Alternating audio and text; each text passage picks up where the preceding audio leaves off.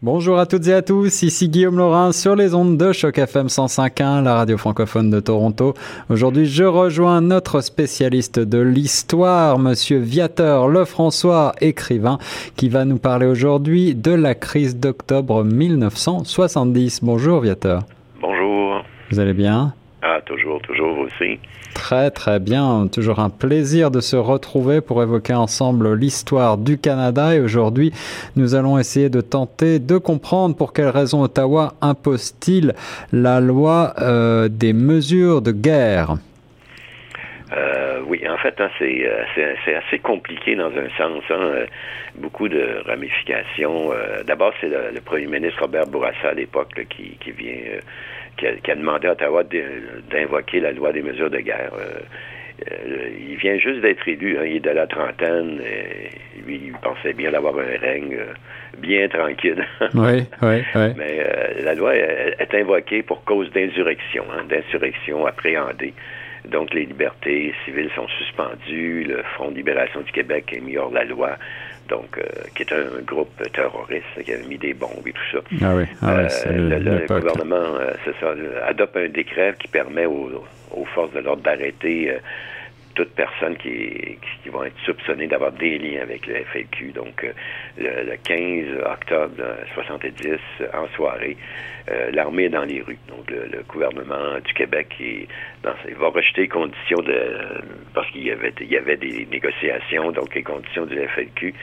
Puis, euh, il offre la libération conditionnelle de cinq prisonniers politiques qui, et ça va leur permettre de quitter le pays, donc euh, vers Cuba finalement. Ah oui, la destination, très souvent Cuba était accueilli comme ça le, euh, les, les, gens qui étaient un petit peu recherchés. Quel était alors le premier ministre au, au fédéral? C'était euh, Pierre Elliott Trudeau là, qui était euh, qui était premier ministre. Ouais, le père de Justin Trudeau. Et, exact, c'est ça. Donc, euh, le 16 octobre, c'est pour la première fois au pays, le, le, le, fédéral proclame la loi des mesures de guerre en temps de paix, parce qu'il l'a déjà fait en temps de guerre. Hein, Bien sûr, ouais, ouais. Et, et, là, ben, il y a 452 personnes qui ont arrêté, 36 000 perquisitions, donc, euh, euh, sont effectuées. c'est une loi permissive, hein, ça laisse place à de, beaucoup d'arrestations abusives, injustifiées, hein, c'est sûr. Il y a des centaines de personnes qui ont arrêté lors de la crise d'octobre qui ne reçoivent aucune indication sur les motifs de l'emprisonnement, tout ça. Donc, ils arrêtent, point. ah oui, donc un certain, un certain arbitraire. Hein. Ah bah oui, absolument. Ouais, ouais. Comment a débuté finalement cette crise d'octobre 1970 Est-ce que vous pouvez revenir un petit peu sur les étapes? Oui, en fait, euh, ça commence euh, le 5 octobre 1970 avec l'enlèvement euh, à Westmont d'un attaché commercial du Royaume-Uni, James Richard Cross, qui euh, donc euh, la FAQ, la FAQ qui va euh, qui a, qui, a, enlevé M. Cross. Donc d'accord. Ah oui. Est-ce qu'on sait pourquoi il a été désigné cet homme-là particulièrement? Ben, c'était un symbole, hein. c'est un Britannique, donc ouais, un ouais, symbole britannique hein, qui, qui, est finalement la reine d'Angleterre, elle, elle, notre chef d'État, hein, c'est un peu ça. Donc, euh, c'est très symbolique. Alors, est-ce que vous pouvez nous parler des principaux événements de déroulement de cette crise? Oui, euh, d'abord, ça commence du 5 euh, octobre, puis ça, ça dure jusqu'au 28 décembre, hein, 70, donc c'est ça. Mm -hmm. Les principaux, ben, c'est sûr, avec euh, après l'enlèvement de Richard Cross, il y a aussi le, le, la FLQ va demander de lire un manifeste à Radio-Canada, ce qui va être fait dans de, des radios aussi publiques, privées qui vont le faire. Radio-Canada, le 8 octobre, accepte tout ça de, de naturellement à la, la demande de, de, des gouvernements, c'est sûr. Ouais, euh. Puis euh, finalement, il va y avoir aussi l'enlèvement euh, du ministre du Travail de Pierre Laporte là, du gouvernement du Québec par la, la cellule Chénier. Ça, c'est le 10 octobre. Donc, après le mois d'octobre, alors c'est 15 et 16, c'est la, la, les mesures de guerre. Euh, Pierre Laporte, finalement, euh, est découvert, il est mort dans, euh, il est découvert dans, dans l'animal de, de, voiture le 17 octobre, donc Hmm. euh, à Saint-Hubert, ça c'est à Longueuil aujourd'hui. Ouais. Donc finalement, il y a aussi la libération de Richard Cross le 3 décembre, donc et l'arrestation des, des, des, des, derniers membres de la cellule Chénier le 28 décembre, ce qui clôt finalement le ça n'a pas duré longtemps, mais ça a été quand même mouvementé. Hein. C'est ça. Je m'en souviens parce qu'à Montréal, je demeurais à Montréal et tout ça près de. Il y avait un je sais pas, pas de, il y avait des soldats là, qui étaient sur la rue tout près de chez nous, donc on en voyait pas mal. ah oui, bien sûr. nous, on, on, était jeunes, on s'amusait aussi beaucoup avec ça. Alors, la crise a, a, été assez rapide, mais il faut remonter quand même très loin pour connaître et comprendre les causes profondes de cette crise. Ben, en fait, oui, c'est ça, c'est l'aboutissement de, de, de, beaucoup d'injustices. Hein. Euh, puis il y a la conjoncture sociale aussi, conjoncture, excuse, euh, économique qui est, qui est, favorable à des changements. Hein. Le Québec des années 60, euh, il était vraiment en mauvaise posture économique, le taux de chômage atteint des, des sommets, le taux d'inflation est vraiment élevé. Et on est en récession, donc, à partir des années 1966. Et euh, dans les décennies précédentes, les Québécois ben, sont, sont, souvent victimes des pouvoirs des, du pouvoir des anglophones. Il hein. faut avoir vécu un peu ça, ça pour comprendre aussi. Là. C'est, c'est, euh, on vivait comme... Euh, c'est une colonie, hein. on était vraiment une colonie dominée là, par... dès qu'on travaillait dans une usine, c'est sûr qu'il y avait un petit un petit patron qui était anglophone, même si tout le, tout le monde était francophone. Ah Donc c'était c'était la domination. Hein. Et donc, c'est toujours, euh, c'est sûr que les anglophones occupent toujours des postes les plus importants, contrôle l'économie, donc, euh, euh, du Québec. Donc, c'est un temps de changement. Donc, c'est ça, il y a un certain ras-le-bol. Alors, en 1960, un nouveau gouvernement prend le pouvoir. Oui, c'est le gouvernement libéral de Jean Lesage qui va remplacer l'Union nationale après, après 15 ans. C'est un gouvernement quand même nationaliste qui que lui, euh, en fait, euh, qui, qui, était gouverné euh, de main de fer, si on peut dire, par Maurice Duplessis. Donc, que, les Québécois se souviennent beaucoup. ouais, ouais. Et, et, ce gouvernement va faire plusieurs réformes alors? Absolument, oui. Lui, c'est un gouvernement d'abord avec des ministres très instruits. Euh, ils vont modifier le système de santé, d'éducation. C'est la première fois qu'on a, ces années-là, qu'on a eu un ministère d'éducation. Hein.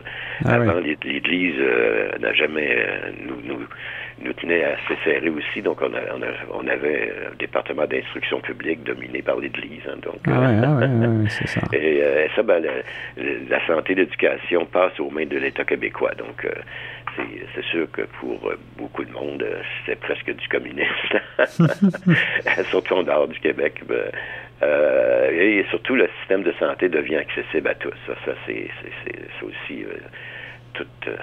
parce que moi, je me souviens, par exemple, quand ma mère accouchait ou mes belles-sœurs, ils, ils, c'était pas payé, alors ils mettaient chaque semaine. Tout le monde était pauvre. Hein. Ils mettaient un dollar par semaine pour payer l'accouchement. Donc, vous voyez, c'était vraiment, euh, on n'allait pas à l'hôpital, surtout pas. Là, c'était trop, euh, trop cher, hein, c'est sûr.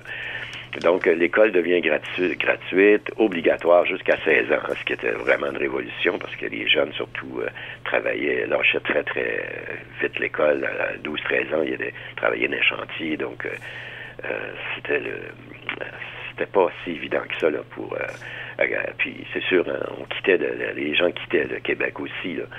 Euh, et il y a René Lévesque hein, qui était ministre aussi, qui va devenir un premier ministre très aimé d'ailleurs au Québec. Il va devenir ministre des Ressources hydrauliques, il va nationaliser l'électricité, puis il va finalement confier la gestion à Hydro-Québec. Hein. L'idée, c'était, il y avait beaucoup de, de, de compagnies euh, l'électricité qui appartenait tous à des anglophones. Les prix étaient, étaient chers, euh, euh, d'autres étaient moins chers. Donc, lui a harmonisé ça. Et encore là, ben, c'est sûr que le gouvernement passait pratiquement, surtout par les anglophones qui disaient qu'on était des communistes, mais l'Ontario avait fait la même chose aussi, il y a quelques années auparavant. C'est ça, c'est ça. Mais c'est toujours plus grave hein, quand c'est le. Alors là, ça veut dire que les francophones désirent un peu prendre leur économie en main et participer au développement économique. Euh, oui, en fait, hein, euh, dans les années qui, précèdent, c'est ça, les, Québécois sont résignés à travailler comme ouvriers dans les usines qui appartiennent aux anglophones, naturellement. Euh, et beaucoup, dans, le Québécois ne peuvent plus parler leur langue parce qu'ils au travail, parce qu'ils veulent maîtriser l'anglais pour trouver un emploi, euh, parce que le, petit patron euh, finalement parle pas en français, donc euh, on doit parler anglais pour. donc c'est ça. Donc c'est sûr que la position des Québécois, c'est c'était pas pas si évident ce qu'on a appelé finalement la révolution tranquille. Euh, parce que les anglophones avaient vraiment le monopole économique au Québec. Euh, donc, c'était pas, euh, c'était pas idéal pour un peuple qui se réveille finalement. C'est ça. Alors, on, fonctionne un peu comme une colonie, comme vous le disiez plus tôt, et cette situation choque le peuple québécois. Oui, parce qu'on n'a plus le contrôle hein, sur, notre propre territoire. Euh, et on, c'est sûr que les gens euh, s'indignent euh, de la place occupée par les anglophones dans l'économie. et c'est comme ça que des mouvements vont naître, dont le Front de libération du Québec. puis la seule seule voie qui, qui, regarde, c'est la souveraineté du Québec. Hein, comme c'est la, la seule solution pour l'époque, pour euh, les, groupes plus, on peut dire, radicaux, si on peut dire. Mais en même temps, ben, que ce soit le gouvernement à Québec, fédéral, ils n'aident pas les francophones dans leur lutte non plus. Et ça, c'est ça qui entretient un mouvement contestataire qui, qui, va finir par s'élargir à la, à, la, population, à toute la population. Donc, c'est ce qui, ce qui va arriver. Les gouvernements sont toujours un peu en retard. Hein? Oui, tout à fait. Alors, dans la foulée de ce que vous avez euh, nommé la Révolution tranquille, les Québécois revendiquent euh, à la suite certaines euh, situations qu'ils jugent injustes. Et en fait, c'est ça, ils vont se révolter contre toute l'ergé catholique, d'ailleurs, dans le sens qu'ils vont les tasser, hein. ils vont les enlever des écoles, puis ils vont vont dire à, la religion, euh, la religion c'est dans vos églises. C'est vraiment terminé pour eux. Donc euh, finalement, il n'y a plus de contestation tellement. Là. Euh, puis ils vont, ils vont se révolter naturellement contre la minorité anglophone. Hein. Et c'est, en fait, la population ressent un appel au changement, pas à la contestation. Hein. Il fallait voir les manifestations à l'époque. C'était 200-300 000 personnes dans la rue. on ne voit jamais ça aujourd'hui. aujourd'hui, les, gens sont beaucoup plus endormis, si on peut le dire. Mm, mm. Donc c'est un peu ça.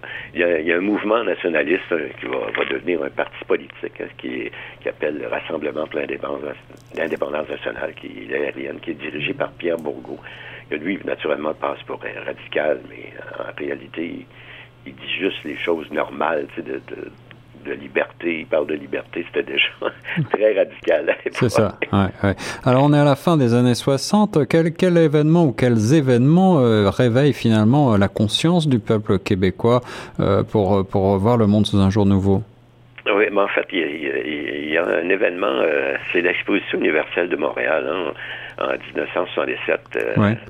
Parce que là, le monde vient nous voir et on voit bien qu'il y, a autre chose hein, dans, dans, la vie. Là, euh, que, que, que, nous, là, qu'il y a des gens, euh, finalement, beaucoup de pays libres dans la vie, sur la Terre aussi. Hein. Euh, il y a le général de Gaulle qui vient aussi en 67. D'ailleurs, j'y étais au discours ah, qui va crier Vive le Québec libre. ça, ça a été vraiment un grand déclencheur. Hein.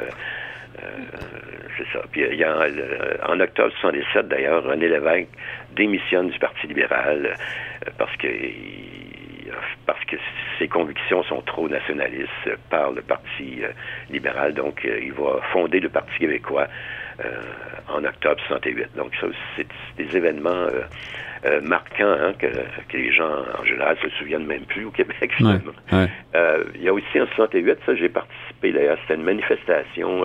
c'est la fête, c'est le 24 juin. c'est euh, donc le défilé de Saint-Jean-Baptiste avec un petit mouton euh, qui nous représentait avec euh, un beau garçon, un jeune garçon aux cheveux frisés blonds. Là, c'était, ça là. Qui, sauf que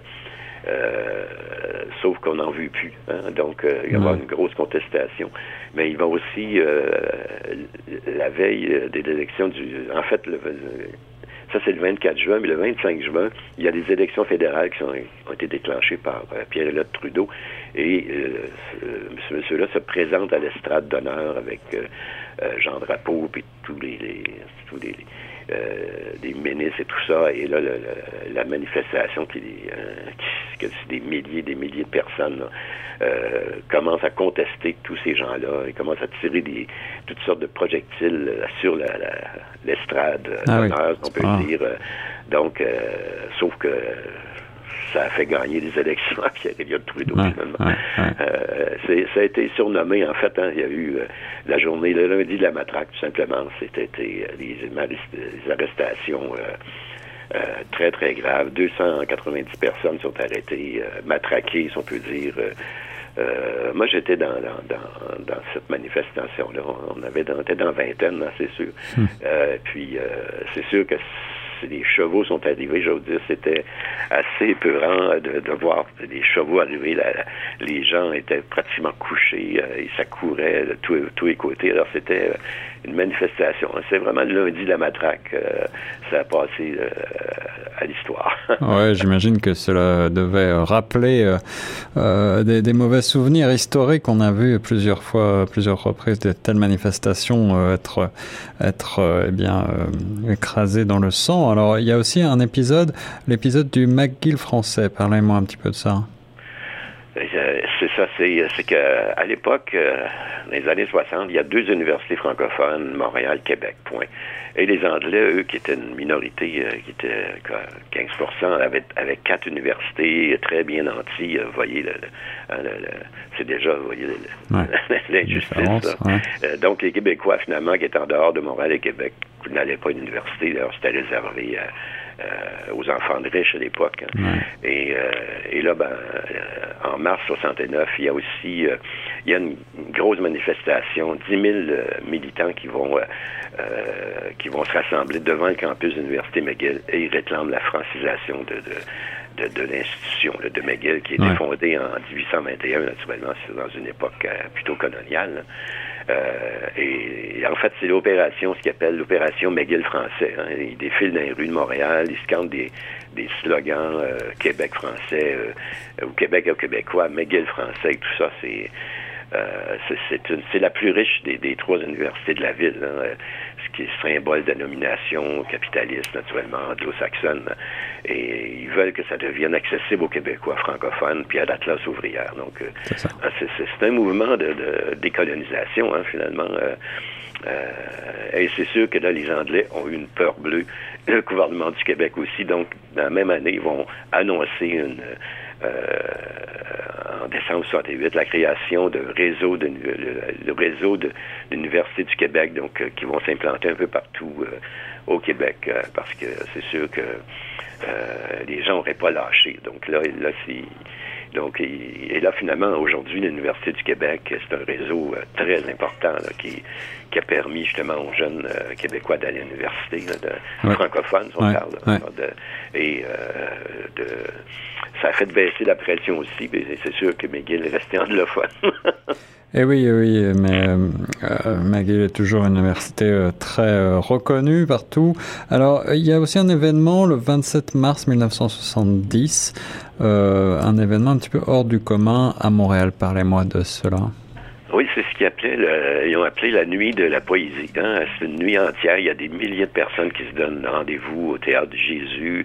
Euh, pour écouter justement des poètes québécois, Gaston Miron, euh, Claude Gauvreau, Raoul Duguay, Michel Lalonde euh, et bien d'autres qui vont aller sur la scène. Et les gens écoutent naturellement, ce sont des, des poètes nationalistes et qui vont finalement, ils parlent de l'identité québécoise, de la langue française, de la souveraineté. Donc, hein, c'était c'est un événement assez rare parce que les Québécois ne connaissaient pas beaucoup euh, la, poésie à l'époque. Hein. c'était, c'était plutôt d'aller travailler dans les usines ou dans, les chantiers. Ou, euh, euh, Et là, ben, tout à coup, il y a un réveil en solidiste qui aussi qui, qui, continue hein, finalement. et c'est toujours plus pas plus ben, violent, mais en même temps revendicateur. Hein, c'est ça l'idée. Et il y a aussi un nouveau parti politique qui arrive sur la scène québécoise la même année. Oui, en avril 70, c'est la naissance du, Parti québécois. Hein. Et euh, ben, en fait, pas la naissance, c'est la première fois qu'il se présente aux élections et il arrive deuxième. Hein. Sauf que euh, avec euh, notre mode d'élection, il va avoir juste sept sièges à l'Assemblée nationale. Donc, c'est sûr que là, ça ça alimente la grogne un peu. Oui, ouais. et l'apparition du Front de libération du Québec euh, à, à peu près à la même époque, à l'automne 70, c'est ça? Oui, c'est là qu que tout va commencer. Ils, vont faire, ils vont faire valoir leur point de vue. Eux aussi, ils trouvent ça injuste, naturellement, le mode d'élection. Euh, euh, c'est sûr que ça, fait quand même un bout de temps qu'ils qui essaient de, d'exprimer, mais c'est un groupe pas terroriste encore, mais euh, plus radical naturellement. finalement, ben, ils vont, ils vont commencer à mettre des bombes, euh, de la dynamite euh, dans, des bâtiments fédéraux, dans les édifices militaires aussi, dans les banques, dans les boîtes à lettres. Donc, et ils font, en fait, ils se font connaître. puis en même temps, ben, s'il y a des mouvements ailleurs aussi, donc ils imitent un peu ce qui se passait dans d'autres pays aussi. eux, en fait, hein, ils, il exprime, si on peut dire, la colère de, de, des Québécois que, que, finalement la plupart, eux, des Québécois n'auraient pas euh, agi de cette façon-là. Mm. Donc, euh, c'est un peu euh, un mouvement. c'est une, il y a quand même, on est quand même dans une situation critique au Québec. Puis eux, ils dénonçaient de façon violente. Hein. C'est ça, le, terror, le choix du terrorisme, un choix qui a été assez à la mode un peu partout dans les années 70. En octobre 70, le FLQ enlève donc un diplomate britannique. Est-ce que vous pouvez revenir brièvement sur cet épisode? Enfin, en fait, c'est ça qui, commence. Hein, c'est le début de la crise. Euh, là, la situation est dans un impasse toujours. Euh, et là, c'est le, le, FLQ qui a tendance révolutionnaire qui, euh, qui va décider le, 5 octobre 70 d'enlever le diplomate, James Richard. Alors, comme on disait, c'est plus un, symbole. Hein, colonialiste qu'autre chose. Euh, mais le, les services de police, il y avait infiltré hein, le mouvement felkiste, mais, ils savaient que ils savaient ce, qui, ce, que le groupe planifiait, mais ils ont décidé de ne pas intervenir. Donc hmm. C'est ce qui est arrivé. D'ailleurs, la gendarmerie royale euh, avait euh, avait mis des bombes aussi. ça avait été prouvé après avec une enquête un peu plus tard. Donc en fait, là, ça leur permettait d'enquêter puis d'infiltrer hein, en mettant des bombes. Des bombes, il n'y a pas assez, on va en mettre nous aussi. c'est un peu ça. Euh, donc, euh, c'est ça l'idée, hein, c'est qu'ils ont laissé aller le mouvement, même s'ils savaient ce qui, ce qui semblait. Donc, euh. Et donc, vous l'avez mentionné, les ravisseurs exigent de Radio-Canada la lecture d'un manifeste. Oui, c'est ça, c'est un manifeste et euh, c'est euh, le lecteur de nouvelles euh, de l'époque, Gaétan Montreuil, lui, qui va, va faire la, lecture intégrale du manifeste à la télévision de Radio-Canada. Il précise au début, puis à la fin de la lecture, qu'il s'exécute, dans un but humanitaire visant à sauver James Cross. Un mm-hmm. peu ça. C'était, c'est sûr que ça, ça se trouve sur Internet aujourd'hui. Là, c'est, c'est, quand même intéressant à, à lire euh, quand même 30, euh, euh, quasiment 50 ans plus tard, finalement. Ouais, Une époque troublée. comment est-ce que réagit le pouvoir fédéral face à cette situation de crise? Ben, c'est sûr que Pierre-Éliott Trudeau, c'était, il était assez machiavélique. Hein? C'est un monsieur qui que lui, euh, il, avait, il, avait, pas mal raison, finalement. il avait, les autres avaient tort, mais il avait raison tout le temps. Il, il va préparer, euh, le fédéral va préparer les esprits. Hein. D'ailleurs, euh, M. Trudeau va contacter le Montréal, le Toronto Star, puis il va déclarer, il va déclarer à Peter Newman que, que les enlèvements sont partis d'un complot pour renverser le courant du Québec. C'était complètement faux, là. Euh, puis même ridicule, finalement. Euh, mais le Toronto Star, il va quand même écrire ça, là, ce qui va créer toute une commotion dans le Canada, hein, parce que là, ils s'aperçoivent aussi qu'on se réveille. Euh, on est loin un de l'autre, hein, c'est ça. mais euh, il va, euh, il va, il va écrire ça, mais il révèle pas les sources. ni même que Trudeau n'avait aucune preuve de, ça, donc de, de, l'insurrection appréhendée, mais ça fait l'affaire de tout le monde finalement. Alors, ensuite, euh, le fédéral va finalement déclarer la loi sur les mesures de guerre. Euh, revenons brièvement sur cette, euh, sur cette loi. C'est ça, ça c'est dans la nuit du 15 au 16 octobre. il y a eu une, dernière rencontre du cabinet fédéral, il y a trois ministres qui disent, écoute, pour eux, ça n'avait pas trop, euh, pas trop d'allure, hein, parce que le gouvernement lui avait pas démontré qu'il existe un danger d'insurrection. M. Trudeau, lui, il en veut, il veut vraiment, il veut vraiment la mesure de guerre. Ça, ça fait aussi fait son affaire hein, politiquement, c'est quand même intéressant là, euh, pour, un, pour, un, ministre fédéral euh, québécois. Ça, c'était très bon pour eux. Donc, finalement, euh, il était pour la manière forte, finalement. Fait que, à 4 heures du matin, c'est les mesures de guerre. Donc, comme on disait, c'est la première fois au pays qui s'est déclaré en temps de paix aussi. Et, et, alors, ces mesures de guerre, qu'est-ce qu'elles comportent exactement pour les Québécois en particulier? Ben, D'abord, les, libertés civiles sont suspendues. Euh, euh, le FLQ, naturellement, est mis hors la loi et euh, il adopte un décret qui permet à l'armée d'arrêter, puis naturellement à l'armée puis les, policiers d'arrêter toute personne soupçonnée d'avoir des avoir des liens, comme on disait tantôt, 452 personnes arrêtées, 36 000 perquisitions. Donc, vous voyez, c'est c'est beaucoup. Là. Euh, c'est sûr que la plupart n'ont pas reçu d'indications sur les motifs. Il n'y a aucun qui va être euh, indemnisé. Hein, ils sont demeurés euh, six mois en prison, là, les hmm. gens. Donc, ils sont libérés tout simplement six mois plus tard. Alors, les, les, les, mesures prennent fin officiellement euh, le 28 décembre 70, relativement euh, peu de temps après. Euh, qu'est-ce qui a été, qu'est-ce qu'on peut tirer comme conclusion? À quoi a vraiment servi la loi sur les mesures de guerre? C'est sûr que ça leur a amené, euh, ça leur a amené euh, euh, un peu de, la tranquillité ici, parce qu'il y avait des, il y avait quand même des mouvements là, qui, par exemple, des manifestations des, des étudiants et tout ça, donc qui commençaient, donc ça, ça l'a tout arrêté naturellement. Mais ce qu'on désirait surtout, c'est de discréditer naturellement le, mouvement indépendantiste, parce que sept députés indépendantistes à Québec, c'était difficile à avaler pour le fédéral, naturellement. Ouais, ouais, donc, euh, est-ce que ce, cette discréditation a, a, été un succès? Au début, oui, mais euh, pas très longtemps, parce que dès, en 76, le Parti québécois prend le pouvoir. Hein. Vous voyez, c'est le premier parti euh, politique ouvertement souverainiste qui est au pouvoir. Là, ça, ça, c'est sûr que là, ça, ils ont un peu peur. Hein. ah, Et, sauf que ça, ça a eu, ça a quand même, quand même des, résultats. Là, euh, par exemple, il y a 100 000 anglophones qui, sont, qui ont quitté le Québec à l'époque. Hein. Mais sauf que ça a permis à beaucoup de francophones de s'acheter des maisons pas trop chères, par contre, dans un quartier UP, hein, euh, c'est qui était dans, surtout dans l'ouest de Montréal. Euh, mais c'est mais finalement, ça, aussi. moi, je travaillais à, l'époque à la Place Ville-Marie, et avant le Parti québécois, les gens qui, travaillaient à Place Ville-Marie s'adressaient uniquement en anglais à nous, tout simplement.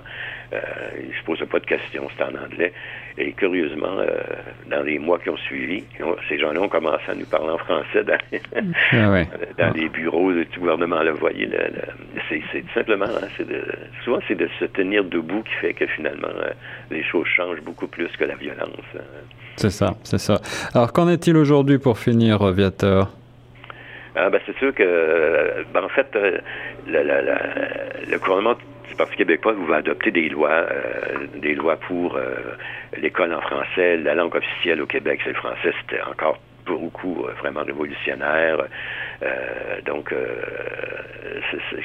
français devient un outil promotion, de promotion sociale, de fierté et d'identité culturelle, ce qui était nouveau. Là. et finalement, qu'en est-il aujourd'hui? Mais en fait, si euh, on regarde Montréal aujourd'hui, euh, on est presque revenu au point de départ finalement. C'est beaucoup 15 ans de gouvernement actuel, là, c'est qui, qui, lui n'a aucun, aucune envie de protéger le français hein, parce sa, sa, base électorale sont les anglophones et, et beaucoup les immigrants. donc, quand ils commencent les élections, ils ont déjà 40, les libéraux ont déjà 40 comtés sûrs sur 125, c'est très difficile de les déloger. Euh, Montréal, et en fait, les francophones sont devenus minoritaires, l'anglais est revenu en force. Vous voyez, c'est... Euh, euh, sauf que avec les années, des contestations, la Cour suprême a invalidé beaucoup de clauses de la loi 101, qui est la loi sur la langue française, qui l'a affaibli. Hein. donc, mm-hmm. beaucoup d'ailleurs. Hein. donc, pour nous, c'est toujours un éternel recommencement. Hein. C'est souvent ça, le, le, gros problème pour un peuple comme ça qui qui n'a pas son destin en main, si on peut dire. Eh j'espère que nous pourrons voir ensemble quelques idées pour maintenir et protéger la langue française. Merci beaucoup, Viateur, en tout cas, pour cette nouvelle chronique historique sur les ondes de choc FM 105.1. Un plaisir.